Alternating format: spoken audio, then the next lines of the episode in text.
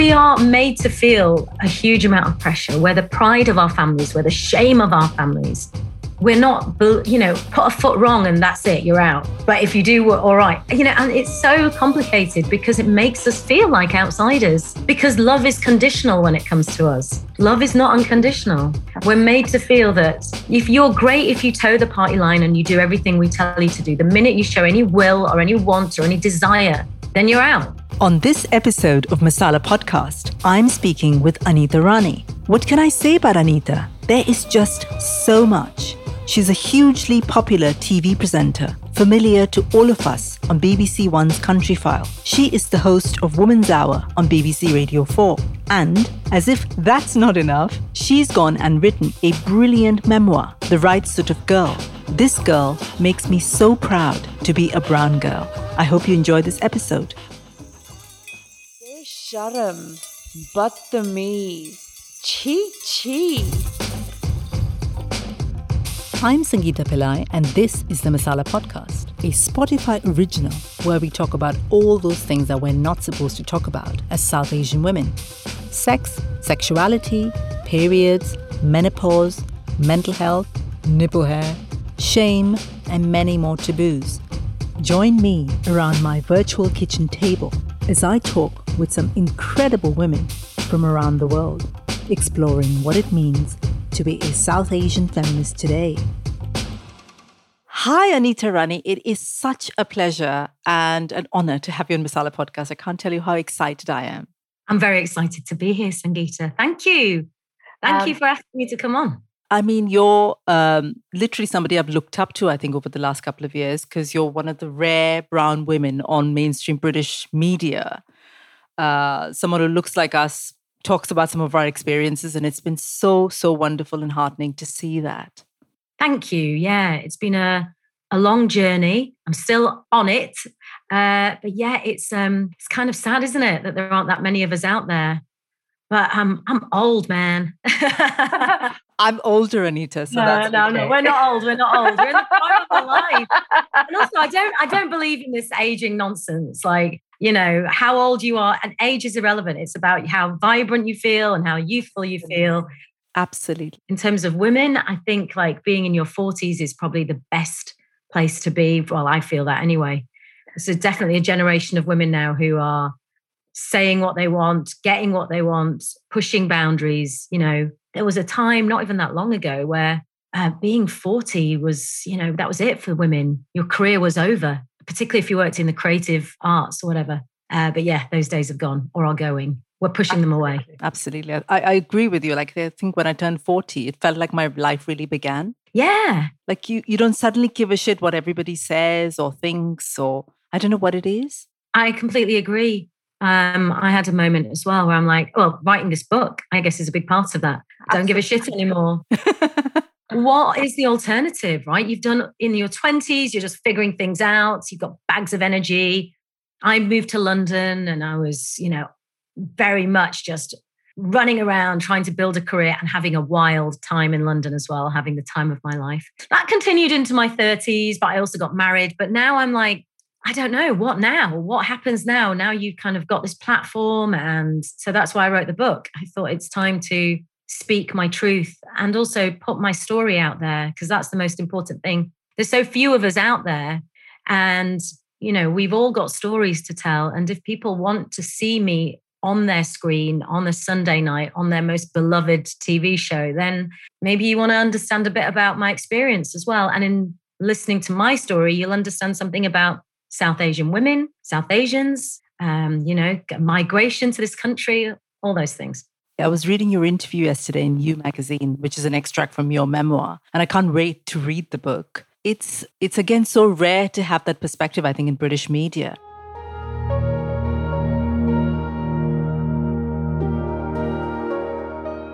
Um, I wondered if you would tell us a little bit about kind of how you grew up, where you grew up, you know, navigating this world of being Indian at home and being British outside, you know? I think so many people who grew up in Britain, so many second generation kids will relate to that.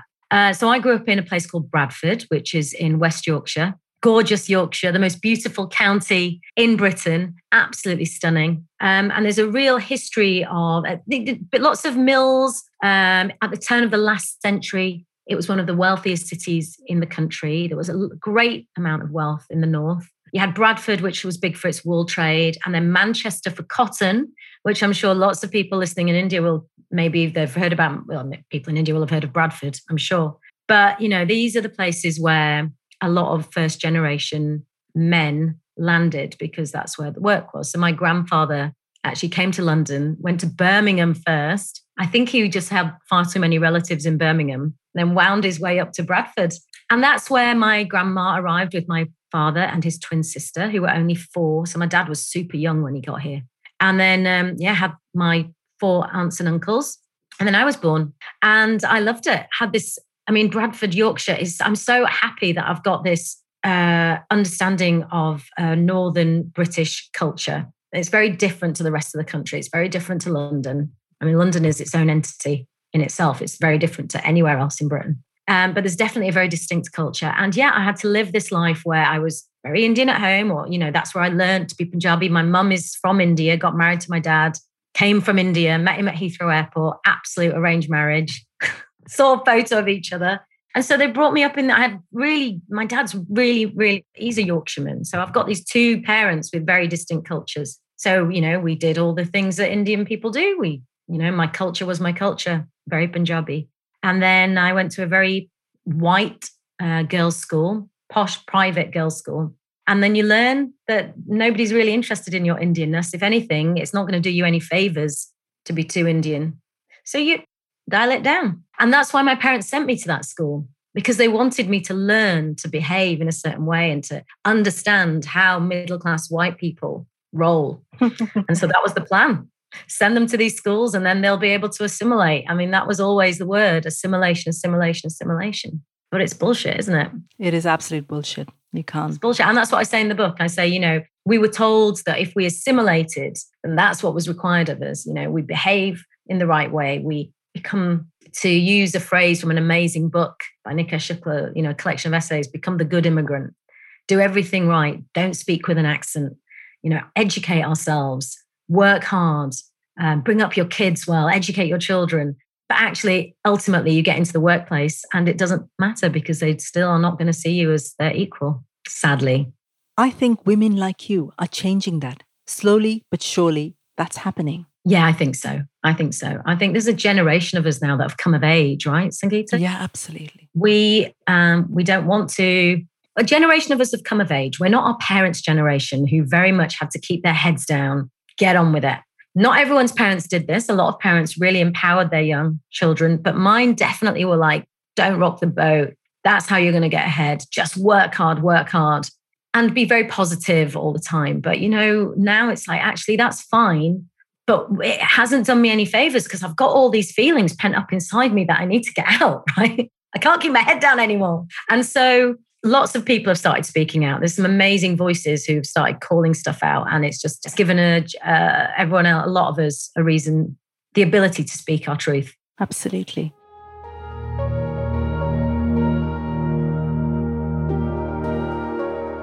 There's also something within us about brown women as brown women we always somehow don't fit, or internally it feels like we don't fit. We don't fit sometimes within our own cultures because we're like told to be quieter than the men. Then we don't fit into kind of Western culture where we're like, okay, I can't show my brownness so much. Can you talk a little bit about this? Because I really struggle with this. Yeah, yeah. I mean, absolutely. So I'm the eldest daughter in my family. And um, my experience of growing up is that you instinctively get it, even no matter how liberal your parents are. And my dad was, you know, is not the typical, you know, you will do things. You know, he's cool. He's cool in many ways. He's, you know, but they, you still instinctively understand from the minute you're born that you are going to be treated differently because you're a girl. So before anyone else discriminated against me, my own culture had put me into a separate box. And you see it in everything. You just see it in the way mothers look at their sons, never mind anything else.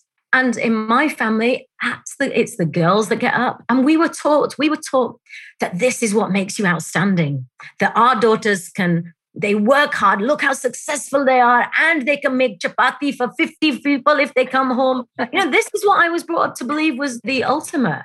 And it's like, it's bullshit. Why does it matter whether I can cook for, I mean, it's a great life skill, don't get me wrong, and I love cooking. But so we are made to feel a huge amount of pressure where the pride of our families, where the shame of our families, we're not, you know, put a foot wrong and that's it, you're out. But if you do, we're all right. You know, and it's so complicated because it makes us feel like outsiders because love is conditional when it comes to us. Love is not unconditional. We're made to feel that if you're great if you toe the party line and you do everything we tell you to do, the minute you show any will or any want or any desire, Absolutely. then you're out, right? And I've seen that. I've said, I mean, I won't. I've in my own family extended. I mean, I'm Punjabi. You know, Punjabis are described as, as the Irish of India. We're a rural farming community with a lot of tribal bullshit baggage. Absolutely. And we came to this land in the 50s from India, from the bins, and you know, a lot of people haven't progressed. The mindset is still the same. And then there's got two, three generations now where kids haven't even set foot in India. So there really is a, yeah, there's a lot going on. And so this, you know, this, I saw families disowning daughters. I was always hearing Sangeeta, I'd listen to my um, two puas, my aunts, talking on the sofa when I was a little one. And they'd always have a gossip about which girl has run away. Oh, so and so's daughter's run away. Oh, and it was always someone's daughter running away. And now I look back, I'm like, they didn't run away. They just left. they decided to just do what they wanted to do, probably escaping a forced marriage. There's a lot. There's, I haven't even got to the point where we have to fit in with the white community yet. That's a whole other podcast interview. So, so, so what I'm saying is, yeah, yeah, we are, we feel like outsiders because we've been made to feel like outsiders. No, absolutely good to be an outsider. It is. And I think it, it allows you to say things and do things that you wouldn't otherwise as an insider. I don't know if you find that. You know, have a, you have a unique perspective on it. Absolutely. Absolutely. And I like that unique perspective. I like that we're change makers and that we come with something that is different to other people. And in the past, I've always felt that it was something to be ashamed of. I was made to feel that my otherness was something to be ashamed of. And now I recognize it's my superpower. We're amazing. South Asian women well. are honestly, I just, I mean, all women, all women, but my God, Desi girls, like Indian women who have navigated themselves. And, you know, we we know that we are in the UK, the highest educated people in Britain are South Asian women. That's because we know no one's going to hand it to us on a silver platter, on a silver thal. On a silver thali. we have to go out and get it for ourselves. So we've we've worked damn hard. We also know that it's a great way to flip in escape getting married as well. Just keep going. I'm just educating myself. Don't stop. Just keep going. Just keep going. She's got seven degrees.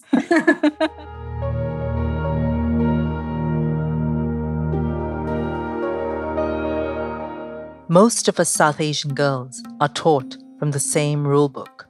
The second a girl is born into an Indian, Pakistani, Bangladeshi, or Sri Lankan family, anywhere in the world, she is taught to toe the line, follow the rules. We are warned that if we don't follow the rules, we'll end up leading a life of shame, dishonor, poverty, dire sexual diseases. You get the drift.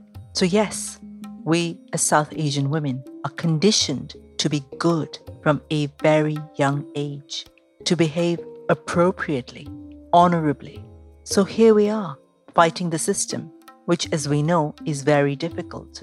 But you know this is worth fighting for, not just for ourselves, but for the generations of younger women who will come after us. So, my South Asian sisters, I say this to you get your inner Kali on, because this is important.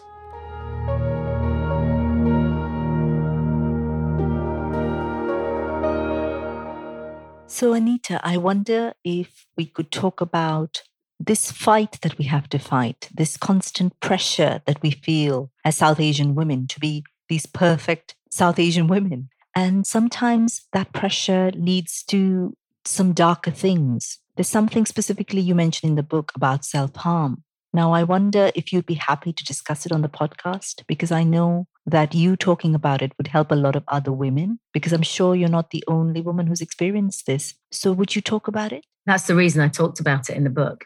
So it wasn't I wasn't planning on putting it in the book. So the book is a navigation, it's a it's a story of how I got to where I am. And within that you meet my family, you uh, you know, and I I take you I really take you through it's a cross section of my life. And one of the things I talk about is just being a teenager and how difficult I found that. My family were quite angry and shouty and you know there was it was very patriarchal and it was just a very very difficult place to be and also there was a, everyone was working very hard everyone was always angry or upset yeah you know it gets to you when especially when you're the eldest daughter and you very quickly learn to from being a toddler probably even from being a baby you know assess the adults in the room which way is this going to go today and what can i do to placate this situation how can i make everyone feel happy what can I do to make sure that everyone else is feeling okay? And I'm sure there's loads of people listening to this who can uh, relate to that. And then you see your mothers and our grandmothers and our aunts, and you feel the pain of their lives, and they are silent. I'm going to get emotional. Yeah, so it's really difficult. And I went through a little period of self harming as a teenager. And it's like, why did I write about it? When I wrote that chapter, it felt like I just it came like writing this book was like therapy. It came just out of my fingers. I didn't even know where that came from. And then I read it to my husband in floods of tears, and he said, It's really powerful and you should put it in because nobody talks about it. And I feel sometimes when people see successful women, they think, I could never be that because she, her life must have been so different to mine for her to get there. And what I want to say in this book, especially to young Asian women, is I am you, basically. I come from a place that was chaotic and hard, and you can do it. There's you can get out, basically. Oh, absolutely, absolutely. And I think so many things there that you've just touched upon. This idea that we have that somebody who's successful kind of it's all kind of magically happened and we don't see the pain i think every single one of us you know from the culture have a history of pain from our mothers, from our grandmothers, from our families. It's inescapable. And I think putting that pain on the pages like you have done so bravely i think tells other people that that's okay you know that's part of us too and it's okay to express it and okay to admit it because the other thing we carry within the community is this the shame to sort of say that you know i you know whether it's mental health whether it's self-harm whatever it might be to admit to it feels everything feels like this huge. In our culture, any a woman talking about anything, I say it in the book. I can't wait for you to read it, by the way, Sangeeta. I really I'm dying to. I wrote it for you, right? I wrote it for every Asian woman that feels like her story has not been hard. The apart from I was thinking about this also writing book, apart from talking about beauty openly and our beauty rituals, everything else is shame. because beautiful is like that's it. That's it. You know, we can talk about oh, what waxing, waxing, and whatnot. Getting my eyebrows threaded or whatever, you know. I yeah. mean, and great. So we yeah. should, right? Because Lord knows some of us have had a lot of hair to deal with. But um, yeah, so I wanted to smash a few taboos and shame. I'm so over. I'm so sick of shame. Shame cripples us and it has kept us down. And uh, like, what is it? Like, who? What is going to happen if we? So this is almost like an experiment. Like my whole life, I've been told you can't say any of these things. Let's see what happens. Is this big boogeyman going to turn up and, like, you know, what's going to happen now that I've said it? What is shame? And, uh, you know, people I really admire, one woman, I mean, everyone loves her, is Oprah. She's been a huge hero of mine, and I'm sure you like she's remarkable. But one thing that has always fascinated me about her is how she has been so open about who she is and what she's done and where she comes from, and how that in itself is her power because she makes other women it just when you hear her story, it's like, yeah, because we all experience something painful and traumatic. And it's it's so liberating to be able to just talk about it, make other people feel better. So I'm over shame. I'm done with shame. Let men feel the shame for once. I know. I think that's long overdue. Yeah. And, they, and they're the ones that should be feeling shameful, not us. Absolutely. Absolutely. I love men. I love some men.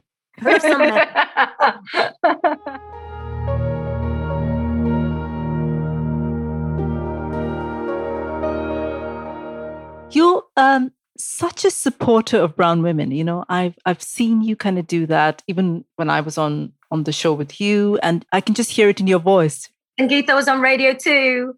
And Anita was awesome. She was just so warm and wonderful and supportive on the show. It was incredible. Why does it still feel like, though, that we've got to work a lot harder to sort of be seen within mainstream British media? It's really hard. There are so few of us. First of all, why do you think this representation is really important? And what can we do to make this easier? Representation is vital because it's the what it's the reflection of the country we are. Like, why wouldn't we want to see a reflection of Britain as it is today? And also, our stories are what make us. We are nothing more than our stories. And it is so narrow minded, it's so single minded, it's so blinkered to not want to talk about Britain as it is. And it's fear, isn't it? It's just fear of this country is going through a bit of an identity uh, reckoning you know, we're living post empire. This country hasn't really understood what empire was. I think they still think it's just Britain went around the world civilizing people and building railways. We know that's not the story. And also, people don't understand why we are here. We are here because you were there. We're here because we were invited. And if anything, this country's built on the pain, blood, and sweat of my ancestors, right? That's how this country was built. So yeah, damn straight they need to hear our stories. And they and the reason it hasn't happened up until now, I guess, because I don't know, it's just very difficult. I think people don't understand us. I think we are now explaining ourselves. I think people for a long time just thought Asian women were just going to have an arranged marriage and have babies and that was it. We're just two dimensional. We don't have anything else. I've had to go into so many meetings where people just don't compute what I'm about. Like, oh, what you might you listen to music other than like I don't know what people think, but they certainly don't think that we are 360 with the whole wealth of desires and experiences and whatnot. So, like even working on Woman's Hour, which is like, my God, what a gig to get. My first thing was I want to make sure that we have women coming on to talk about issues like Asian, Black, Asian, minority ethnic, women from all backgrounds coming on to talk about issues that aren't just about their ethnicity. Can we finally just have so I had, um, we were doing something about electronic music and I had Bishi on. I don't know if you know Bishi, but she's amazing avant garde artist, performer, sitar player, singer, incredible. And she was like, could this be the first time two women have been on Radio 4 who are Asian, not talking about being brown? Like, possibly, maybe. it's changing. Yeah. I think we need more people in positions of power who don't look, who aren't just posh white men. Absolutely. That will change it. I think that'll change it. And I think you're kind of one of the people that are leading the change, I think. I hope so. I think so. I know so. I feel like saying that, hearing that from you is um, like making me feel more powerful. Like I think I've got to this point, but I've always just kind of kept my head down a bit. But now definitely feels like I need to fly the flag a bit. Absolutely. Like I feel such a shift in your voice. You know, I've heard you speak so many times, but what you're saying now and what you're saying in the book like I've never heard that. So it just feels so powerful to me and pained and authentic and real. It really touches me. And I'm sure it'll touch a lot of people. Yeah. I mean, I wrote the book from my heart. Like I said, I wrote it through lockdown and it was like therapy. I wrote it for 16 year old me, which means I'm, I wrote it for every every brown woman out there. But at the same time, you know, it's for everyone who's ever felt other. It's for all women. It's a universal story of coming of age. It's also for anyone who's never understood, who wants to understand and a different experience. With that comes a bit of complication, right? Because it's like I'm calling stuff out about our culture. I'm saying some raw stuff about what it means to be an Asian woman. And, you know, with that comes the risk of people going, oh, but your culture, da, da, da, see how they treat their women. But you know what?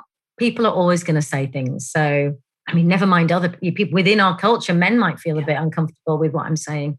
I need to say it because it's true. And if no one says it, then it's we're all just going to live with this big ball of this tight frustration inside us that we can't, you know, we need to release that. Absolutely. And we've got to be able to talk about all bits of our culture, right? The bits we love, the bits we don't like, the bits that make us uncomfortable, because that's the way we move forward. Yeah, right. Definitely, absolutely. And I think the most uncomfortable, lean into our uncomfortable bits. It's all new for me as well. You know, you know, I have lived a life believing that everything I was told that if you talk about things, it's shameful, and it, you know, it's that kind of combination of the British stiff upper lip and everything being a shape. Like it's in, and so, you know what? I had a big conversation with my mum before I wrote the book.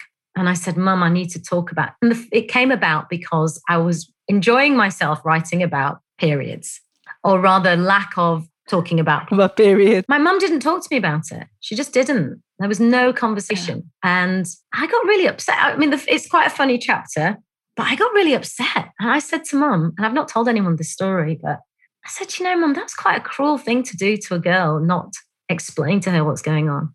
And I got, I was like, so I was crying. Yeah. mum said, she said she just didn't know any better. And no one ever talked to her. You know, when my mum got her period in India, my nanny ma, nanny ji, sorry, R.I.P. I love. Uh, she uh, said to mum, "It's because you ate too much imli, too much tamarind, and now you won't grow anymore." And shouted at her. Oh my god! No idea what was going on. So I had this. I said to mum, "I need to talk about a lot of stuff," and my mum said, and this is the most powerful thing. She said, "Do it for me. Say, be my voice. Say all the things I could never say." Isn't that just beautiful? It's giving me goosebumps. Yeah, it's amazing. Wow. And I think that's exactly it because you're voicing her and her mother and all the women before in your family who haven't had that voice. And you're in a position where you do and you're brave enough to kind of do this. My God, that is absolutely phenomenal. Yeah, it's very, I mean, you know, often we are the daughters that are teaching our mothers and they're coming on the journey with us. For, you know, I, I've done a few interviews about this most people just want to talk to me about the BBC. So it's really nice to actually talk about what the book's about.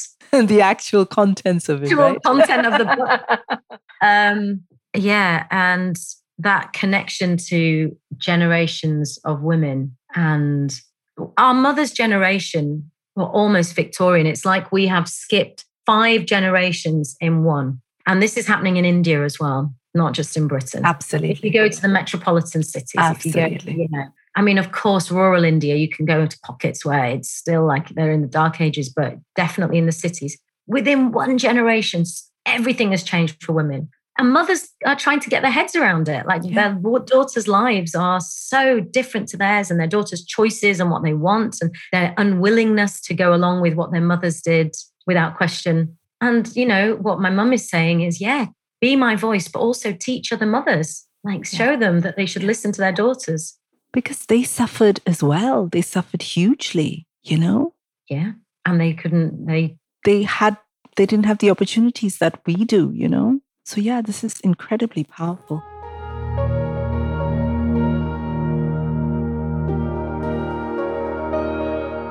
Going on to something else now. Um, I've seen you a lot on Countryfile, uh, and I've always thought to myself, oh my God, here's a brown woman who's in the British countryside and kind of walking and going to pubs and doing, you know, the North Downs Way, whatever, you know. And I've always thought, why is it that we as South Asians don't really embrace the countryside? And I had a really interesting conversation on my Instagram actually two days ago because I was away in Hampshire and I love it. It really heals me.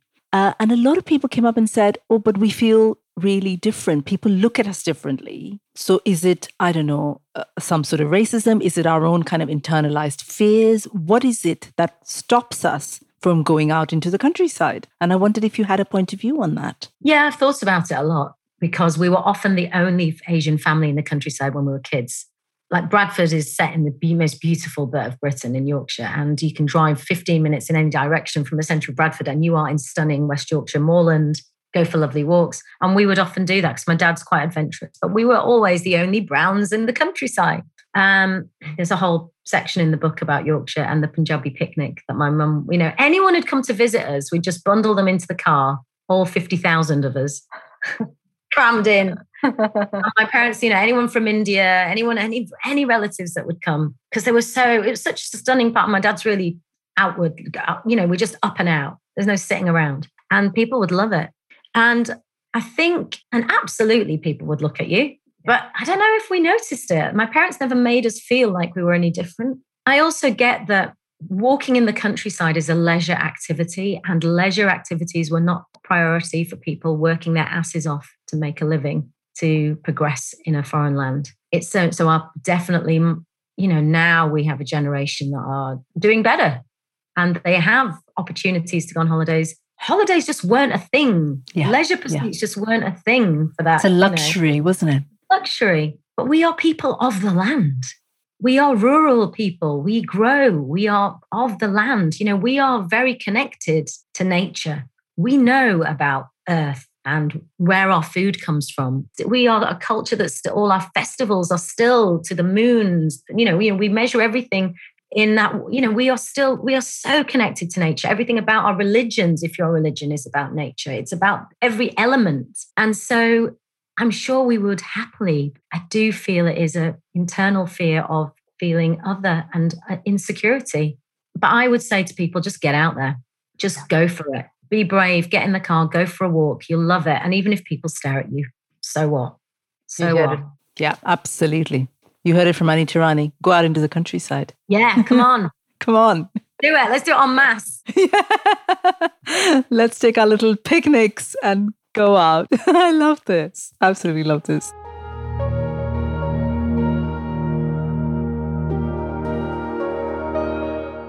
Um, talking about South Asian culture, I'd love for you to to share with us uh, particularly favorite bits of the culture. You know, this, you know, I we could all talk about food and music and saris and whatever. Any memory of being young and or anything, if you're happy to share, that would be lovely to hear from you. Food, food, food. So food is a running theme throughout the book. As I'm, you know, I mean, come on. Yeah. We Of course. curry. How bloody lucky we? I don't know. It is just, oh my God. Mm. Yeah. You see? I'm Yeah, my mouth's watering as well. Yeah, already. and we roll around the whole culture, my family, you know, aunts getting together. I talk about the, the way they feed us as being like an army assault.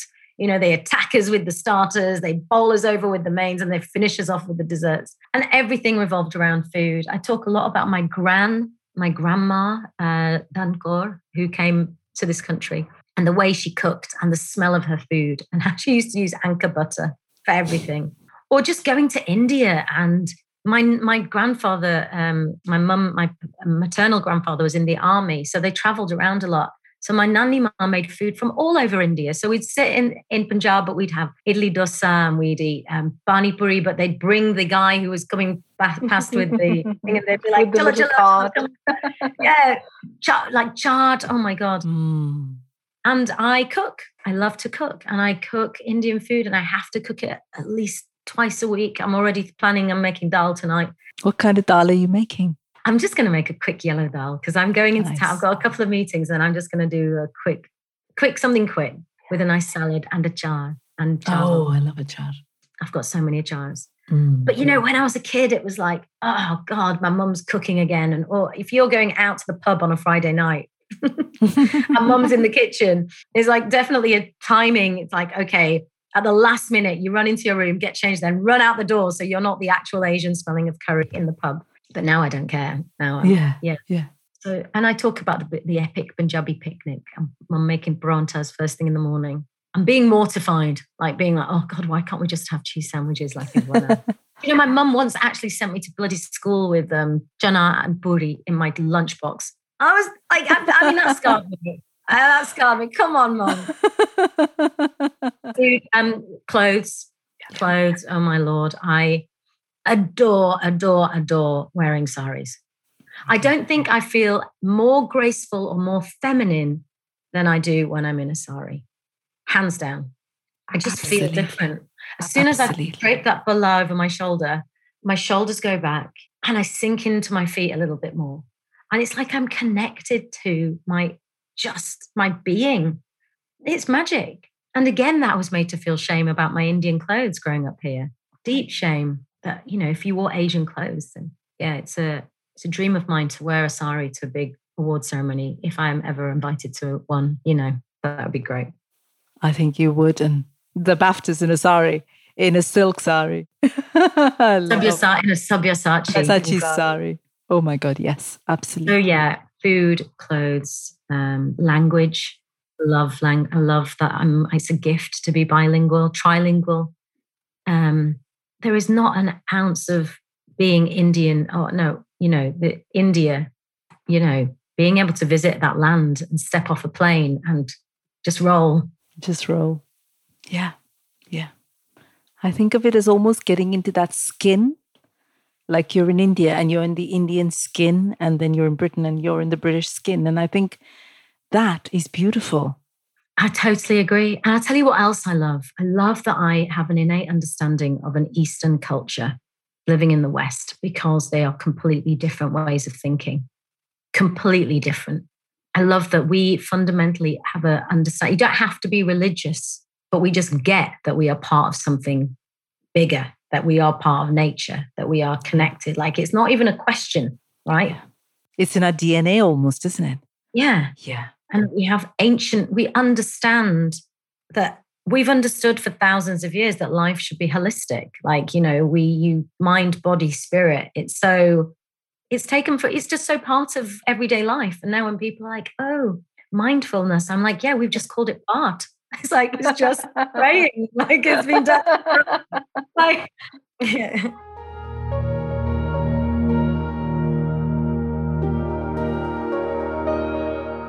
Anita, I wonder if we could talk about something um, that might be a little bit difficult, but something that you mentioned in an interview about a miscarriage.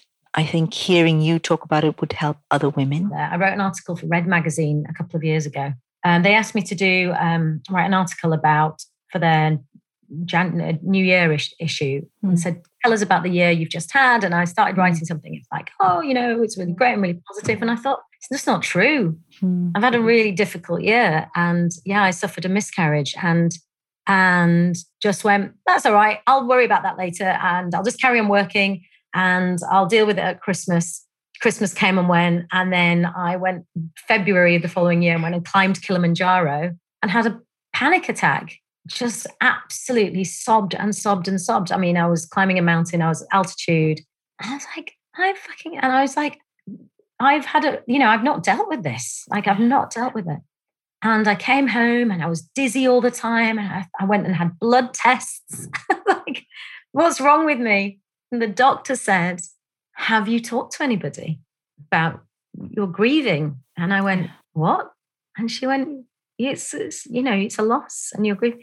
And so that was a moment where I just thought, wow, actually, your emotions can react and make yeah. you feel physically ill like physical. I've never had that. And it terrified me. And um, I had to write about it because you're right. It's another taboo, isn't it? It's a taboo yeah. with, within society. Within society, full stop, and particularly in our community. Huge. And the amount of women from our community who got in touch to say thank you. One in four uh, pregnancies end in miscarriage. One in four. It's a, it's everyone. You know, it's it's not uncommon, and yet we don't talk about it. Um, and so women just get on with it. Yeah. You know, you just, and you just have to, it's another thing that we're just taught to internalize and yeah. just not make a yeah. big deal out of. Yeah. And particularly because as women in our culture, motherhood is is the center of kind of who we are, or we're taught that anyway. You know, from the time you're born, it's like, oh, when you have children, such and such, you know, your mom will say that to you. So to then go on that journey and maybe it doesn't turn out in exactly the way you would like. That in itself then creates all sorts of things, I think. Perhaps a sense of shame, perhaps, I don't know. There's so many complicated emotions there, isn't there? So many, so many. But yeah, you're right. You know, motherhood is seen as the sort of the reason for our existence. yeah, why else are you around if you're not going to have babies? I'm okay with the idea of not having them, though. You know, and yeah that in itself is interesting because, like you say, especially in our culture, if everyone else has this huge expectation, it's for them to, they have to understand as well that this is a possibility that you won't get what you want as well. You might not be the grandmother, yeah. but you might not be the mussy. You might not be, you know, and that is quite a big deal for people. Um, I, yeah. And I guess it's another, re- the, it's, I'm talking about it again for women from our culture to make them see that it's all right. It's okay. E- either way, it's okay. oh my God, it's so okay. It's so okay. And I feel so much of our existence is put on us. We're forced into doing things. I tell you, it was something I talk about in the book, which I think I should mention here because a lot of your listeners might relate to it or maybe not.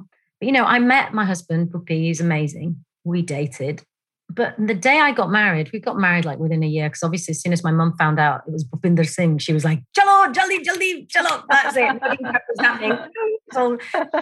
Bells and whistles. But I was like 32 and I was made to feel that I was done, right? It was like such a, I was constantly put under pressure to get married. It didn't matter how successful I was, didn't matter that I was on national TV, that I was living in London, that I'd bought two apart flats of my own. I was, none of it mattered. The only thing people cared about was the fact that I was unmarried. And the amount of pressure I was put under, like drip, drip, drip, drip. And then on my wedding day, I was like, I don't know who I'm doing this for. I genuinely don't know.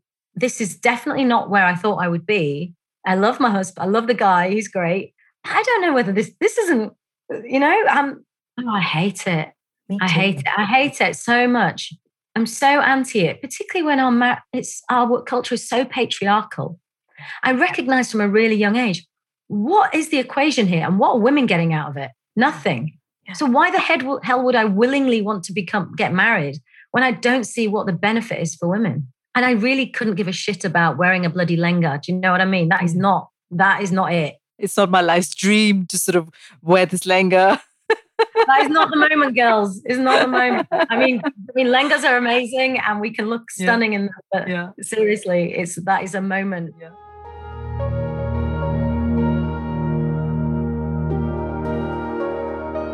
As South Asian women, we are told to be mothers from the minute we emerge from our own mother's wombs. We are trained to look after our little brothers and sisters. We are taught to wait upon all our male relatives, anticipating all their needs and fulfilling them. As young women, we learn that the entire purpose of our existence is to become mothers. It doesn't matter how smart you are, how loving you are, whether you've solved world hunger, invented a vaccine for the deadliest disease. What matters is, are you a mother? Because we are taught that is our only purpose. That is why we were born female.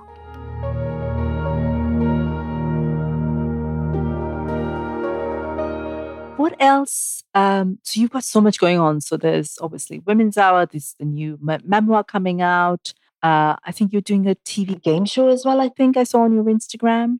Answer Trap, yeah, that's been in Gonic. It was for Channel Four that I filmed yeah, earlier this yeah, year. Yeah, so I've, it's been a very busy Touchwood year. It's good. Um, but what next? I am going to let the universe decide. I've spent the last twenty years kind of on the treadmill, and um, you know, Countryfile is ongoing, and I love it. In fact, I'm going tomorrow to to Yorkshire to do some filming.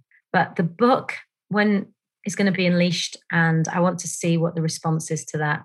And and woman's hour is a, space i host every friday. I really want to open the audience up. I want to bring in more and more. I don't know how many asian women listen but i would encourage more of you to listen if you don't. So i'd love to you know develop and grow with woman's hour. But let's see let's see how the book lands. It will land. It will land really, really well. Like it, this is amazing, and this is so needed in the world right now. In our worlds, kind of our voices out there, uh, being as honest and authentic as you are being, not just the pretty stuff. You know, it's it's everything, and there's such a need for this, Anita. And yeah, I'm so excited that this is in the world now. Thank you, Sangeeta, and more power to you. Do you know you are instrumental in it? You know your podcast. Wow.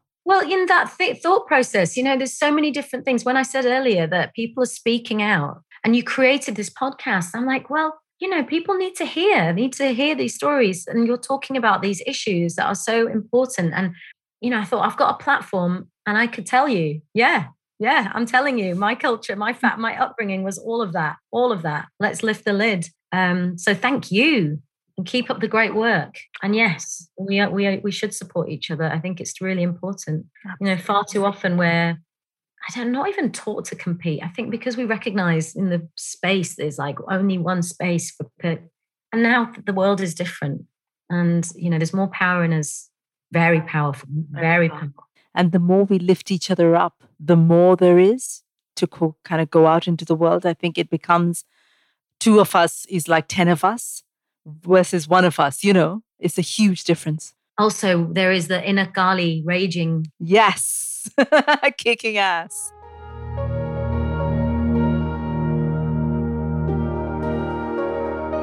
Um, I wonder if you wanted to leave um, the listeners with a couple of bits of, maybe three bits of advice for South Asian women and girls listening to you today. Things that you wish you had known when you were younger. Oh my God. These are big, like, oh, now don't ask me. I mean, I'll just, I give terrible advice. First of all, I think, you know, you know, your parents made their choices about their lives. You make your choice about yours. Just do what feels right for you, even if it means upsetting people. They are not always right.